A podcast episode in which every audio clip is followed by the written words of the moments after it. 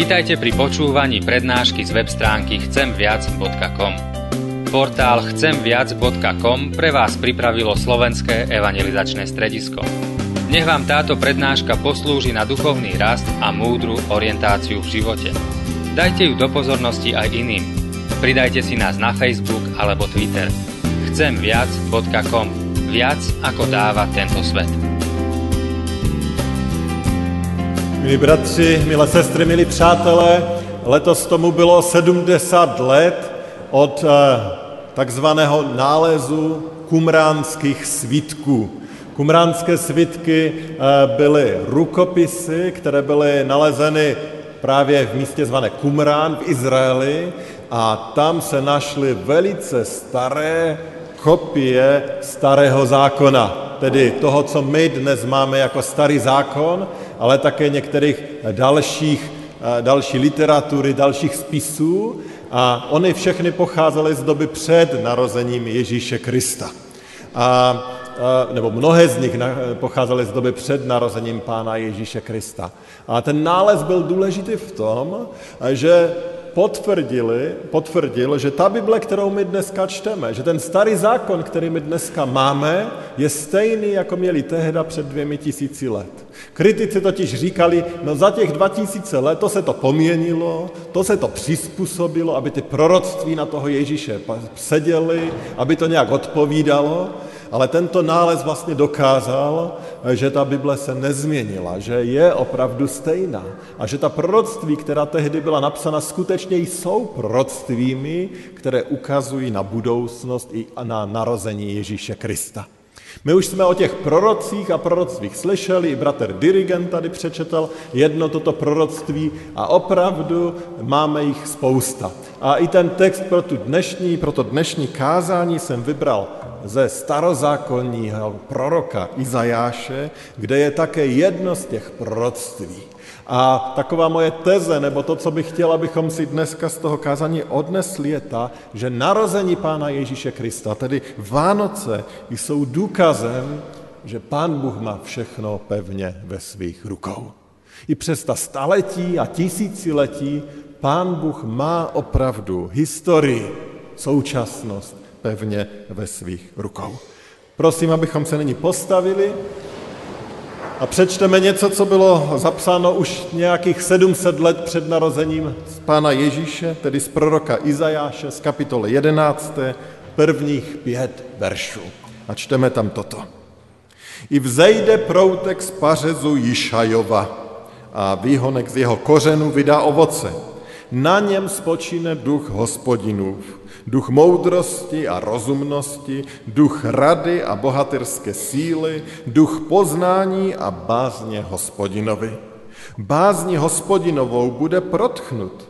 Nebude soudit podle toho, co vidí oči, nebude rozhodovat podle toho, co slyší uši, nejbrž bude soudit nuzné spravedlivě.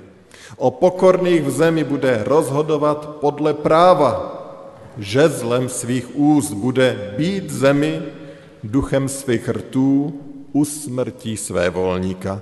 Jeho bedra budou opásána spravedlností a jeho boky přepásá věrnost. Tolik proroctví o narození Ježíše Krista tady od Izajáše. Pane Bože, my tě prosíme, dej nám milost, abychom tvému slovu rozuměli, abychom v něm nacházeli ta zaslíbení, které nám dáváš, abychom ti věřili a mohli se radovat z tvé dobroty. Amen. Můžete se posadit.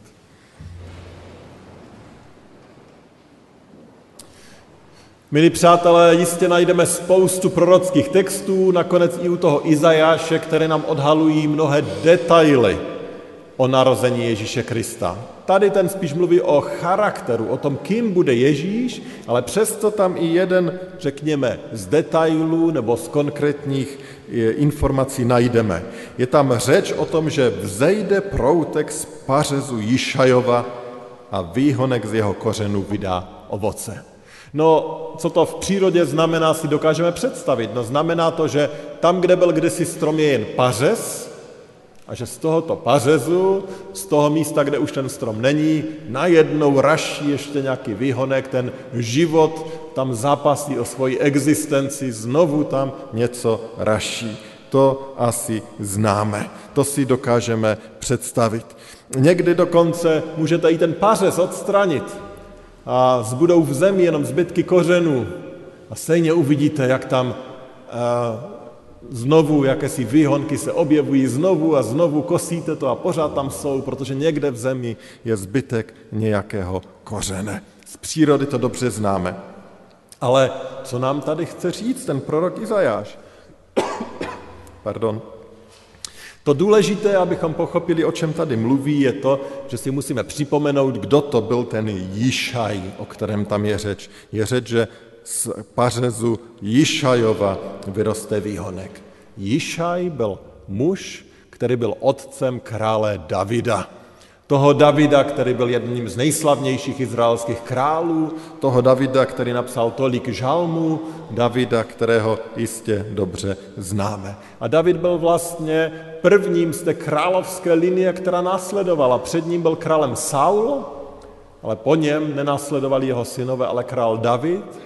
A potom po generace tam byli králové, kteří byli potomci tohoto krále Davida. Ale i tato linie jednou skončila.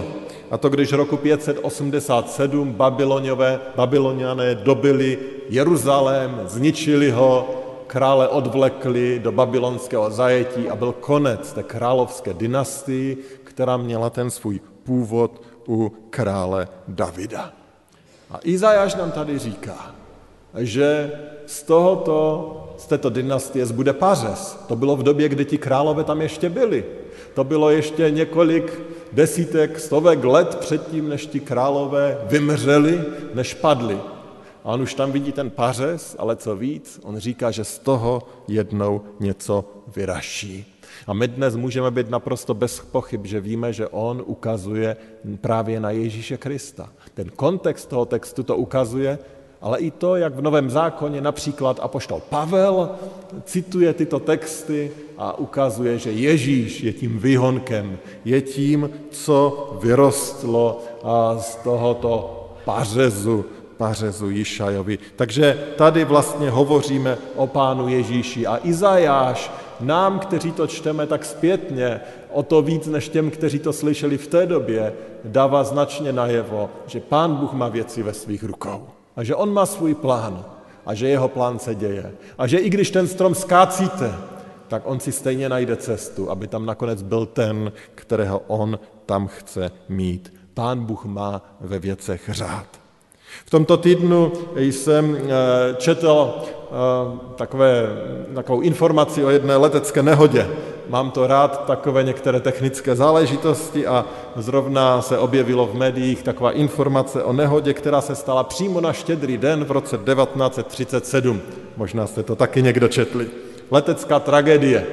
Letadlo Air France letělo z Vídně do Prahy a bylo to desetimístné letadlo, v té době letadla byla malá, byli tam dva členové posádky a pouze jeden cestující, jeden právník, který se vracel na Vánoce domů. Žel souhrou mnoha různých náhod, ale také pochybení došlo k tomu, že letadlo bylo někde úplně jinde, než si myslel ten člověk, který ho navigoval. To letadlo prostě mělo, bylo na špatném místě a navigátor si myslel, že je někde úplně jinde. Takže mu dával pokyny, jak doletět do toho kbelského letiště v Praze, jak tam přistát, ale jelikož bylo letadlo někde jinde, tak ty pokyny místo na letiště ho navedli do la, zale, zalesněné hory a letadlo narazilo, všichni čty, tři, tři osoby na palubě zemřeli. Ano, lidé taky někdy mají plány, lidé někdy řídí třeba letový provoz, ale někdy i svůj vlastní život a řídíme ho tak, že narazíme. Ale ty boží plány jsou dobré, dokonalé a, bezpečné. A to vánoční poselství nám právě to připomíná, že když má Pán Bůh věci ve svých rukou, tak to půjde dobře. Ne bezproblémově, ale dobře, protože On to řídí. Podívejme se tedy spolu na to proroctví a na to, z čeho to můžeme vyčíst. To první, co bych chtěl zmínit, ta první předpověď, kterou tady prorok Izajáš má, je, že Ježíš bude tím novým Davidem že Ježíš bude tím novým Davidem, novým králem, naplněním toho, na co mnozí, co mnozí očekávali. Jak jsem již zmínil, ta královská linie zanikla. Ale mnozí proroci, zdaleka to nebyl jenom Izajáš, používají tu ten termín toho výhonku a toho, že přijde nový král. Nový král z té Davidovy linie, nový Ježíš Kristus. A tady se dostáváme k tomu vánočnímu příběhu. Pamatujete si, proč musel Josef z Marii cestovat? No oni museli cestovat, protože prorok Augustus eh, vyhlásil sčítání lidu. V celé římské říši se sčítali obyvatele. To byl několika letý program, ta říše byla obrovská, bylo to náročné, ale v jistém okamžiku se sčítali lidé v Palestíně, na území dnešního Izraele. A aby byl řád, aby byl chaos, nebyly občanky, nebylo to tak jednoduché, tak byl každý občan povinnost jít se zapsat, zaregistrovat, aby mohl být sečten do města svého původu, do města svého rodu. A tady nám nový zákon říká, že Josef z Marí cestovali do Betléma. Betlém bylo místo, kde se dávali zapsat ti, kteří byli z rodu Davidova.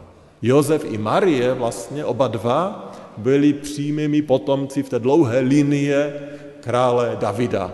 A v Izraeli velice dbali na to, aby se ty linie zaznamenávaly, aby každý věděl, kdo byli ti jeho předkové. Jdou do Betléma, protože oni opravdu byli z toho rodu Davidova. A proroctví říkalo, že ten Mesiáš, ten Kristus, bude z rodu Davidova. Pán Bůh měl vše pevně ve svých rukou. A vše to řídil. A další dílek té skládanky je v tom, že víme, že proroci, je to konkrétně prorok Micheáš, prorokovali, že ten Mesiáš se narodí v Betlémě. E, zase si to připomeneme z toho vánočního příběhu. Vzpomeneme na mudrce. Kde ti mudrci došli? Došli ke králi do Jeruzaléma. A říkají, králi, někde se tu má narodit nový král. Kde to je? Král si nechal zavolat znalce písma, ti, vytáh, ti okamžitě bez přemýšlení řekli, no ten se má narodit v Betlémě, protože znali ta proroctví a věděli, že to bude v Betlémě. A tak je posílá do Betléma. Pán Bůh si použil dokonce císaře Augusta, aby dostal Josefa z Marii do, do Betléma, protože tam se měl narodit Mesiáš. Protože tak to pán Bůh chtěl, tak to celé zamýšlel. A i to sčítání lidu z rukou krále Augusta bylo přesně plánované pánem Bohem, protože vše, co se děje na tomto světě, má pán Bůh ve svých rukou. A on je dovedl do Betléma a Ježíš se teda narodil v Betlémě jako potomek krále Davida, tak jak nám tato proroctví říkají. Někdy si říkám, tak když to pán Bůh tak dokonale všecko plánuje, proč jim nenaplánoval, aby v tom nejlepším hostinci v Betléme měli ještě místo? Vždyť to taky tak šlo zařídit dokonce císařem Augustem pohne, tak proč to tak nezařídil, aby když zaklepali na ten první hostinec, jak čteme, aby jim řekli, ano, pojďte, tady máme pro vás rezervovaný VIP salonek ještě s vybavením pro prvorodičky. Ne, víme, jak to dopadlo. Pokud měl pan Bůh moc zařídit všechno, určitě mohl zařídit i toto. Jenže on chtěl, aby to dopadlo přesně, jak to dopadlo. On chtěl, aby se ten Ježíš narodil v tom chlévě. Proč? protože nám chtěl ukázat, co všechno je pro nás ochoten udělat. Nejen přijít na ten svět a vybrat si ty nejluxusnější podmínky, jak to tady zvládnout, ale přijít do té největší poníženosti. Aby i tím nejvíce poníženým lidem ukázal, že je tady pro ně. Aby ukázal, jak mu na člověku záleží. Aby ukázal, jakým je Bohem. A možná, možná i proto, abychom v tom nacházeli my naději, když možná procházíme takovými našimi, s prominutím, chlívy, těžkostmi, bolestmi, možná obdobím chudoby, abychom věděli, že dokonce Bůh sám si vybral tuto cestu a že On bude i v této cestě s námi. A že On nás chce v tom posílit, že On přesně ví, co to znamená, protože si tím sám prošel On ví, on je nám blízko. Blíže, než si myslíme, protože on tam byl taky. A chce nás vést. Ježíš jako ten nový David, nový král, tady se ta předpověď naplnila dokonale.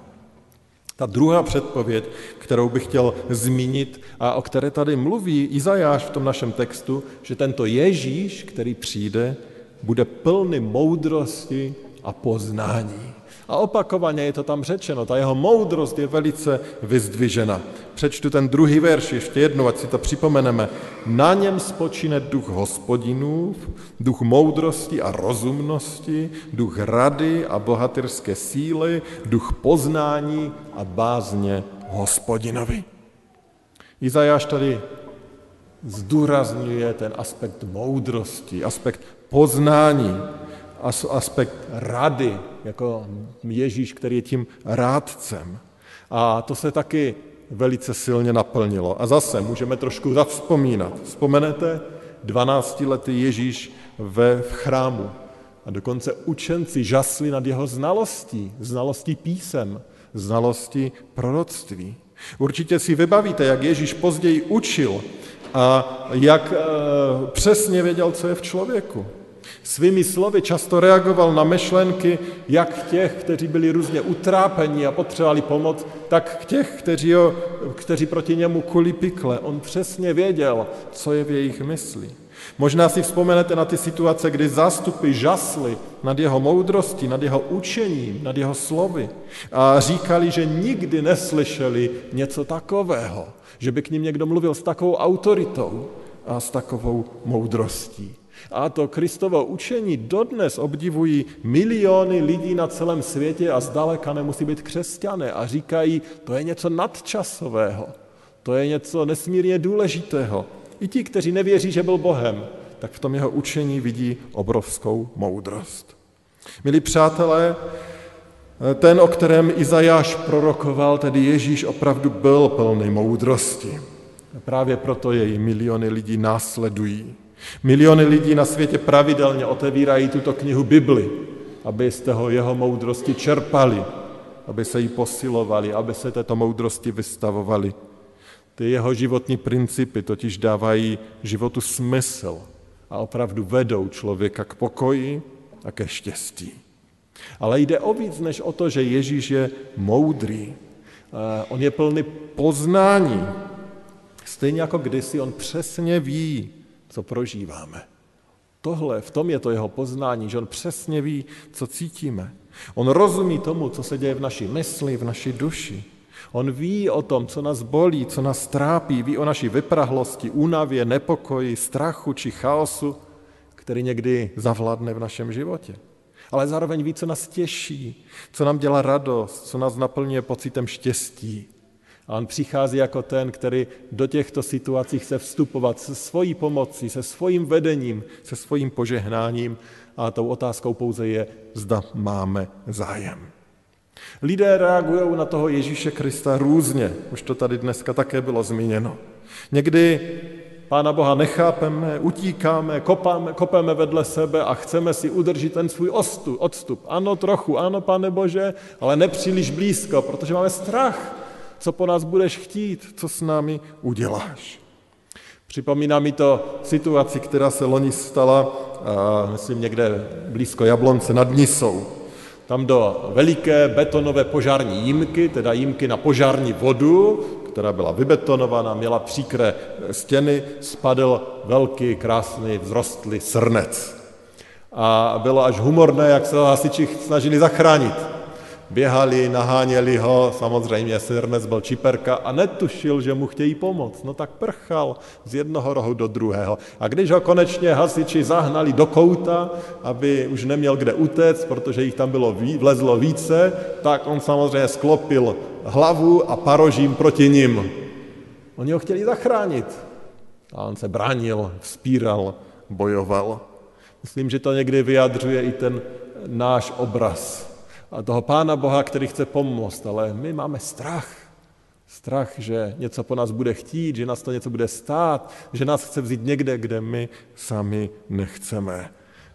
Buďme citliví na to boží působení v našem životě, protože on je opravdu moudrý a chce nám pomoct, přesně ví, co prožíváme a co potřebujeme. Neutíkejme mu a dovolme mu, aby vedl náš život, protože nic lepšího se opravdu stát nemůže.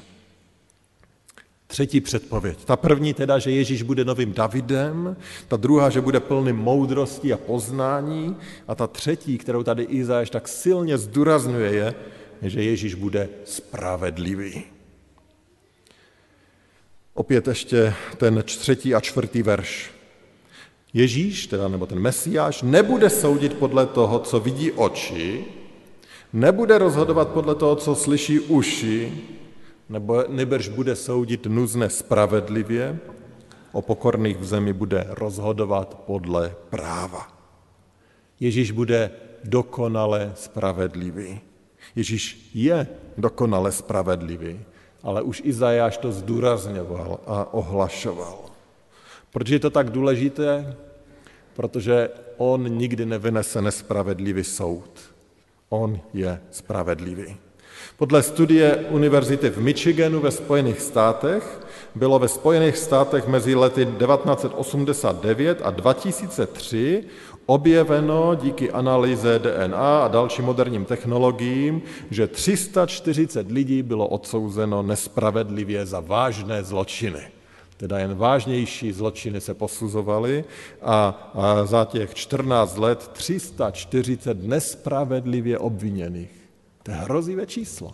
A když bylo 340 nespravedlivě ovlivně, eh, odsouzených, tak bylo 340, kterým to prošlo, kteří odsouzeni nebyli. Člověk přes všechny své snahy a dobré úmysly bude ve svých soudech často chybovat. Ale do toho přichází ta zpráva, že Ježíš tu chybu neudělá. Že on ví přesně, kde je pravda. Na druhé straně my žijeme v době, kdy asi nikdy soudnictví eh, nebylo takové jako dneska ve smyslu, že člověk mohl volat po právu a spravedlnosti. Asi nikdy v historii nebylo tak dobře. Eh, kdysi kdo měl moc, ten rozhodoval. Král řekl setnout hlavu, tak se hlava setla a nebylo mnoho diskuzí. Eh, život kdysi byl nesmírně krutý a když mluvíme o době Izajáše, tak dovolat se spravedlnosti bylo jistě mnohem těžší než dnes. A samozřejmě, tu spravedlnost dokonalou tady nikdy nebudeme mít, protože my lidé jsme chybující, chybující lidé. Ale Izajáš nám tady připomíná, že ta boží spravedlnost bude dokonalá. Že on nikdy nesekne vedle. On si nikdy neudělá o někém falešný úsudek, jak tady říká Izáš. On nedá na řeči to, co mu někdo říká. On ví. A zase viděli jsme to už za života Ježíše. Přesně věděl, jaká je motivace lidí, kteří mu pokládali otázky. Zda si s něj, zda ji chtějí pouze nachytat, nebo zda opravdu prahnou po odpovědech, protože mají ty zásadní životní otázky. On přesně ví. Ale i dneska je, pořád jsou mezi námi lidé, kteří zažívají spoustu křivdy. Byli nespravedlivě nařčeni, byli nespravedlivě obžalováni, možná jsou použi- ponižováni, zneužíváni. Nespravedlnost a neprávo zažíváme všichni dnes, tady v tomto životě. Toho my se nezbavíme. Ano, přesto všechno platí, že ty Ježíšovi chceme-li mlýny, možná melou pomalu, ale melou jistě. Pán Ježíš nakonec vysloví ten spravedlivý soud a nás volá k trpělivosti a k vytrvalosti. A tak i vy, kdo máte pocit křivdy, nevzdávejme to. Držme se i těch Ježíšových rad. Eh, vydržme někdy to utrpení, které musíme eh, procházet. Samozřejmě usilujeme o právo, ale, ale někdy se ho prostě nedovoláme. Ale můžeme vědět, že jednou Pán Bůh jako ten spravedlivý soudce se nás zastane a na druhé straně potrestá veškerou nepravost. V tom čtvrtém verši tady Izajáš říká, že zlem svých úst bude být zemi, duchem svých rtů usmrtí své volníka. To vše znamená, že ti, kdo se dopouštějí nepravosti, nakonec opravdu budou odsouzeni. A je tady řeč, že to učiní slovo. Kristovo slovo bude to, co je odsoudí. Je zde řeč o žezle jeho úst, o dechu jeho rtů. Ježíš svým slovem definitivně odzbrojí každého, protože mu nastaví zrcadlo a ten člověk uvidí, co má ve svém srdci a nebude co říct, nebude se za co schovat, nebude se kým hájit. Ježíš svým slovem ukáže, co je v našem srdci. A to je ta boží spravedlnost. A zase víme, že to Ježíš udělal tak mnohokrát, když těm farizeům a jiným lidem nastavil zrcadlo a potom tam vždycky diskuze končí. Už neměli co říct, protože když on řekl, tak oni uviděli, kde je pravda. Ježíš svým slovem dokáže nespravedlnost těch, kteří mu nevěří. Nevíra je totiž tím největším hříchem. A tak otázkou je v ten den, kdy Ježíš svým slovem bude soudit, co řekne o nás. Buď nám ukáže na náš hřích, anebo nás prohlásí za ty, kterým tento Ježíš Kristus odpustil. Jejichž, jejichž hřích překryl, které on nazval spravedlivými. A, a to je ta dobrá zpráva Vánoc a Ježíšovy spravedlnosti, že on je nejen soudce, ale je ten, který nás zachraňuje od tohoto soudu. Tím, že nám odpouští a prohlašuje za nespravedlivé všechny, za spravedlivé všechny ty, kteří mu věří.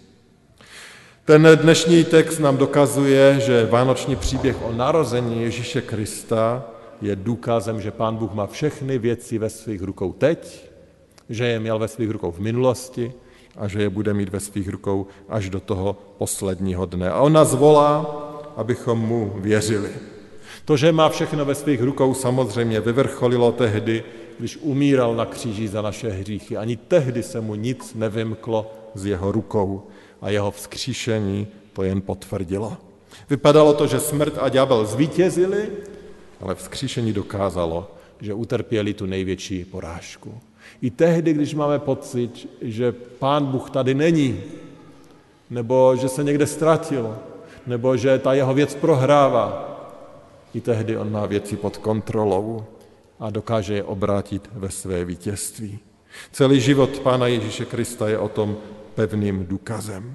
A už jeho naroz, u jeho narození to bylo jasně zřetelné. A tak ten dnešní den je dnem, kdy k pánu, pánu Bohu můžeme říct, pane Bože, odpust, že i ta má víra je často tak slabá, že nevěřím, že to všechno řídíš, že to máš všechno ve svých rukou. Je mi to líto. Ale zároveň můžeme poprosit, pane Bože, dej mi více víry, abych viděl, že narození Pána Ježíše je součástí tvého velkého plánu. Dej mi sílu věřit, že máš ten velký a dobrý plán i pro ten můj život. Dej mi sílu tě následovat. Kež by to bylo modlitbou každého z nás. Amen. Pomodleme se. Pane Bože, děkujeme ti za to, že tvé narození bylo přesně plánované, staletí předem předpovídané, ale že to není jenom otázka minulosti, ale i otázka budoucnosti, protože ty víš, kam jdeme, kam jde tento svět a ty nás voláš za tebou, abychom ti důvěřovali. Pane, někdy nevidíme, nevidíme, co bude dál, nechápeme tvé cesty, jsme zmateni. Děkujeme, že Vánoce nám připomínají, že ti můžeme věřit, i když tomu nerozumíme. Dej nám sílu, pane Ježíši, na tebe spolehat, dej nám sílu v tobě vidět tohoto zachránce a spasitele, dej nám sílu tě následovat. Děkujeme, že jsi dobrý a že nám připomínáš tvoji dobrotu i v ten radostný vánoční den. Amen.